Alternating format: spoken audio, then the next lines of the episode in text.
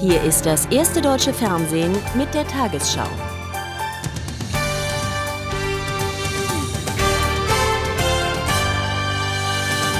Guten Abend, meine Damen und Herren. Nach der Verhaftung eines des Terrorismus verdächtigen Paares in Waldorf bei Heidelberg laufen die Ermittlungen weiter. Die Bundesanwaltschaft prüft derzeit, ob sie das Verfahren übernimmt. Geklärt werden solle, ob es sich bei dem gestern festgenommenen Paar um Einzeltäter handelt oder ob es einer Gruppe angehört. Heute wurde gegen beide Haftbefehl erlassen. Der 24 Jahre alte in Deutschland geborene Türke wurde weiter von der Polizei verhört. Seine 23 Jahre alte Verlobte, eine Amerikanerin türkischer Abstammung, wurde von US-Sicherheitskräften vernommen. Bei der Wohnungsdurchsuchung in Waldorf fand die Polizei 130 Kilogramm Sprengstoff und einige vorbereitete Rohrbomben im Keller. Das mutmaßliche Terrorpaar hasste Amerikaner und Juden offenbar gleichermaßen. Er gilt als Anhänger von Osama bin Laden. Die Verlobte des 24 Jahre alten Türken war Zivilangestellte bei der US-Armee. Einer Freundin hatte sie das Vorhaben verraten. Sie solle diesen Supermarkt auf dem Militärgelände in den kommenden Tagen meiden. Daraufhin begannen die Ermittlungen. Ziel des Anschlags sollte offenbar das Hauptquartier der US-Streitkräfte in Heidelberg sein. Auf jeden Fall ist es, und da sind wir uns, glaube ich, im Bund und Länder einig, Anlass dazu, dass man mit Blick auf den 11. September nicht nur an Al-Qaida-Gruppen denkt, sondern auch an fanatisierte Einzelgänger. Auf die Heidelberger Innenstadt sollte offenbar ebenfalls ein Anschlag verübt werden. Ob eine Gruppe hinter dem Terrorpaar steht, ist ungewiss. Die Bundesanwaltschaft prüfe die Sachlage noch, hieß es heute per Fax. Otto Schily warnt vor einer Al-Qaida-Hysterie, bevor alle Ermittlungen abgeschlossen sind. Nach allem, was bis zum gegenwärtigen Zeitpunkt bekannt ist, handelt es sich um einen Einzeltäter, der zusammen mit seiner Lebensgefährtin an bestimmten Planungen sich äh, beteiligt hat. Ähm, und es gibt keinen Hinweis auf irgendwelche dahinterstehenden Gruppierungen. Die Sicherheitsvorkehrungen bei den US-Streitkräften und an amerikanischen Einrichtungen wurden heute der aktuellen Lage angepasst. Mit demonstrativer Siegeszuversicht hat CSU-Chef Stoiber den Wahlkampf-Endspurt seiner Partei eröffnet. Bei einer Kundgebung in der Münchner Olympiahalle rief er vor rund 8000 Gästen zu Geschlossenheit und Kampfbereitschaft auf. Deutschland brauche den Wechsel. Neben Stoiber gehörte die CDU-Vorsitzende Merkel zu den Hauptrednern. Wahlkampf zwischen Unterhaltung und Politik. Der Kanzlerkandidat hält Einzug, Siegesgewissheit. Beginn einer vierstündigen Politshow, für die 8000 Anhänger der Union je 10 Euro Eintritt bezahlt haben. CDU-Chefin Angela Merkel redet als erste ihre zentrale Botschaft. Zum Sieg in zwei Wochen bedarf es noch eines letzten Kraftaktes. Und deshalb heißt es, in den verbleibenden 15 Tagen kämpfen. Kämpfen darum, dass die Menschen in diesem Lande verstehen, dass Politik etwas bewegen kann. Schröder habe abgewirtschaftet, so die Botschaft von Angela Merkel und von Edmund Stoiber. Der Kanzler sei verantwortlich für Arbeitslosigkeit, Stagnation und Rekordpleiten. Schröder habe seine Wahlversprechen nicht gehalten. Scharf der Ton gegenüber den Gewerkschaften, die für Stoiber zu nahe am Kanzler stehen. Ich will ein fairer Partner der Gewerkschaften sein, wie ich das hier in Deutschland, wie ich das hier in Bayern gewesen bin. Ich möchte mit den Gewerkschaften zusammenarbeiten. Aber dann erwarte ich mir Fairness. Unfairness lasse ich mir nicht gefallen. Und deswegen sage ich das auch hier. Eindringlich der Appell Stoibers an die Parteibasis, bis zum übernächsten Wochenende geschlossen weiterzukämpfen, um die SPD auf der Schlussgeraden noch abzuhängen. 40 Prozent plus X seien für die Union das Maß. Standing Ovations nach 90 Minuten Rede. Die FDP wird vor der Bundestagswahl keine Koalitionsaussage treffen. Das bekräftigten Präsidium und Vorstand am Abend. Zuvor hatte FDP-Vize Möllemann sich im Nachrichtenmagazin Der Spiegel von der Union distanziert. In der Innen- und Rechtspolitik steht die FDP seiner Ansicht nach der SPD deutlich näher. Andere Liberale, wie der stellvertretende FDP-Vorsitzende Döring, bevorzugen die Union. In der Bild am Sonntag zweifelte er Schröders Kompetenz an. Mit einer Großveranstaltung in Dortmund haben auch die Gewerkschaften die Schlussphase ihrer Wahlkampfaktionen eingeläutet. DGB-Chef Sommer warnte die Union in der Westfalenhalle davor, an der Tarifautonomie zu rütteln. Die Union hat uns mit diesem Sofortprogramm den Kampf angesagt, Kolleginnen und Kollegen. Nicht mehr und nicht weniger. Und ich sage, lasst das sein. Wir wollen den Kampf nicht. Aber wenn er geführt werden muss, dann werden wir ihn führen, Kolleginnen und Kollegen. Der DGB will seine Mitglieder motivieren, zur Wahl zu gehen, enthält sich aber einer ausdrücklichen Parteiempfehlung. Zwei Wochen vor der Wahl treffen Bundeskanzler Schröder und sein Herausforderer Stoiber morgen zu ihrem zweiten Fernsehduell aufeinander. Es wird dieses Mal von ARD und ZDF übertragen. Beginn ist um 20.30 Uhr. Das erste TV-Duell war am 25. August bei RTL und Sat1 ausgestrahlt worden. Einleuchten heute Nachmittag im Fernsehstudio Adlershof. Angesichts der Umfrageergebnisse, die ein Kopf-an-Kopf-Rennen zwischen Union und SPD voraussagen, könnte das Finale der TV-Duelle noch spannender werden als die Premiere. Die Moderatorinnen Sabine Christiansen und Maybrit Illner sollen für ein lebhafteres und kontroverseres Gespräch sorgen. Wenn Frauen sich überdies in der Politik so gut auskennen und wenn sie überdies die beiden führenden Talkmasterinnen dieser Republik sind, dann kann man schon erwarten, dass sie vielleicht ein ganz klein bisschen anders fragen als die Kollegen es das letzte Mal getan haben. Der Bundeskanzler, so seine Berater, werde Haltung und Stil nicht ändern. Er werde nicht aggressiver auftreten, sondern nur deutlicher werden. Stoiber wird es nach Meinung von Beobachtern diesmal etwas schwerer haben. Bei der Premiere war er besser als erwartet, ein nicht wiederholbarer Überraschungseffekt. Das Umfrageinstitut Infratest DIMAP gewann nach dem ersten Duell zwei Erkenntnisse. Zum einen, der Anteil der Unentschlossenen sank drastisch von 32 auf 16 Prozent, also er halbierte sich. Und zum zweiten, äh, die Wähler positionierten sich ganz offensichtlich stärker. Ein Viertel der noch Unentschlossenen hält das Duell morgen für wichtig oder sogar sehr wichtig. Das zweite Wahlduell ist nicht wahlentscheidend, kann aber trotzdem das Wahlverhalten beeinflussen. Für Schröder und Stoiber ist es die letzte Chance, vor allem Unentschiedene zu beeindrucken.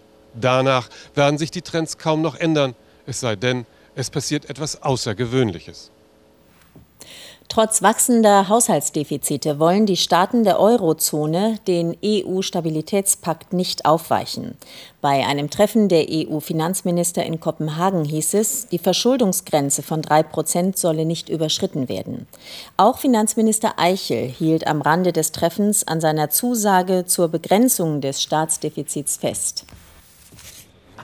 Kleine Geschenke erhalten die Freundschaft, besonders in schweren Zeiten, wenn der versprochene Konjunkturfrühling erst im Winter kommt. Geburtstagsgeschenk für Währungskommissar Solbesch, statt der eigentlich fälligen deutschen Defizitzahlen deutscher Wein. Die schlechte Nachricht von Kopenhagen, Europas Wirtschaft lahmt. Die neue Prognose statt 1,4 nur noch 1% Wachstum in diesem Jahr. Anlass, auch die Prognose für Deutschland von 0,75 Prozent zu korrigieren? Ich sehe keine Veranlassung, das jetzt diese Prognose zu ändern, zumal sie eine Bandbreite ja beinhaltet mit einer leichten Abwandlung nach unten wie nach oben. Der Weg zum Schuldenabbau wird noch schwerer. Nach Portugal haben nun auch Deutschland, Frankreich und Italien Probleme, den Stabilitätspakt zur Sicherung des Euro einzuhalten und die Neuverschuldung auf unter 3 Prozent des Bruttosozialproduktes zu begrenzen. Bei Überschreiten der 3 Prozent drohen peinliche Abmahnungen, Strafzahlungen.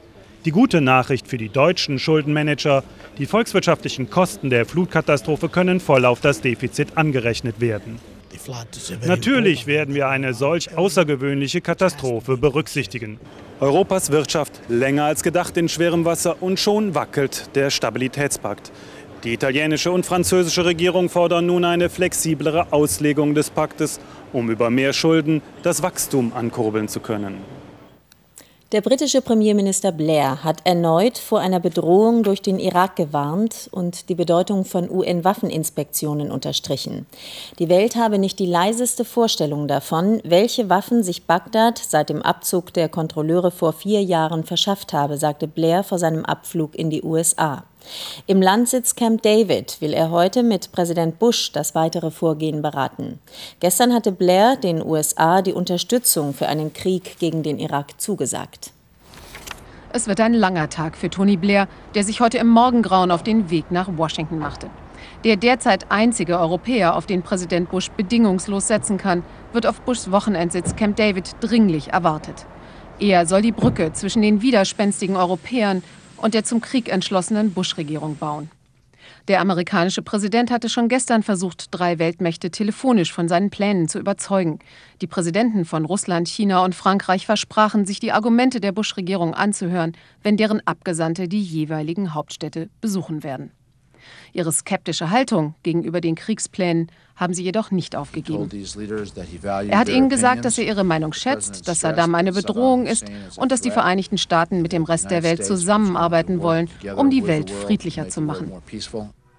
Bushs Berater haben zugegeben, dass der Präsident die Bühne für eine Konfrontation mit Saddam Hussein vorbereitet, wissend, dass es am Ende zu einem Militärschlag kommen wird.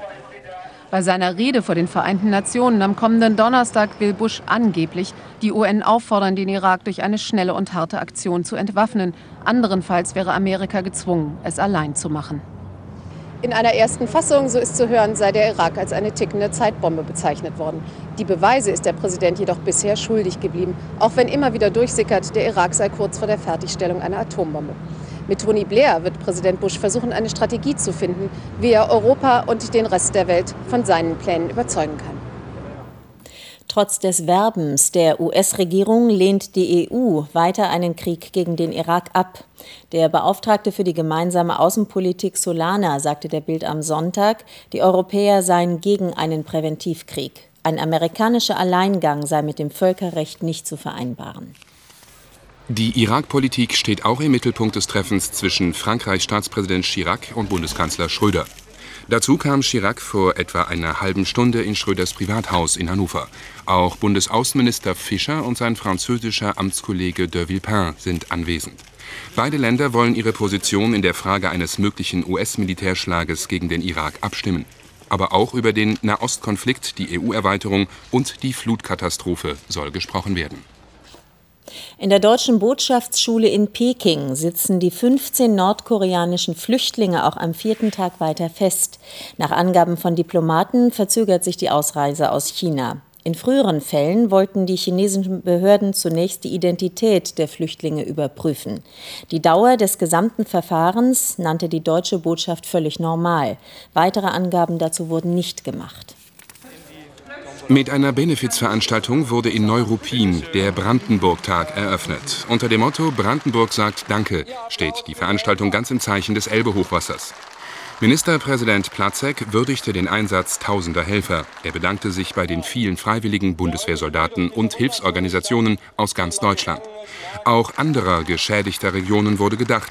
Mehrere brandenburgische Unternehmen überreichten Spenden zugunsten eines Hilfsprojekts im sächsischen Pirna. Und hier die Lottozahlen. 16, 17, 18, 19, 29, 37. Die Zusatzzahl 34. Die Superzahl 6. Die Gewinnzahl im Spiel 77. 0, 6, 4, 8, 4, 0, 3 und die Gewinnzahl der Lotterie Super 6 8 4 3 3 8 4. Diese Angaben sind wie immer ohne Gewähr.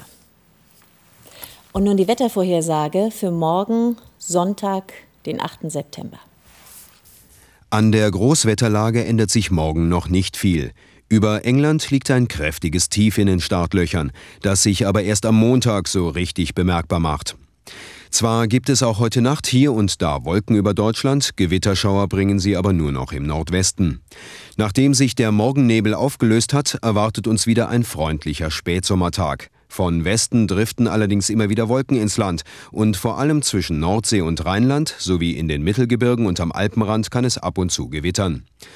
Abgesehen von Gewitterböen weht ein schwacher bis mäßiger Wind um Süd. 16 Grad heute Nacht auf den Inseln, sonst 11 bis 15 in den Hochlagen um 8 Grad. Am Tag milde 21 bis 26 Grad, in der Lausitz bis 27 Grad.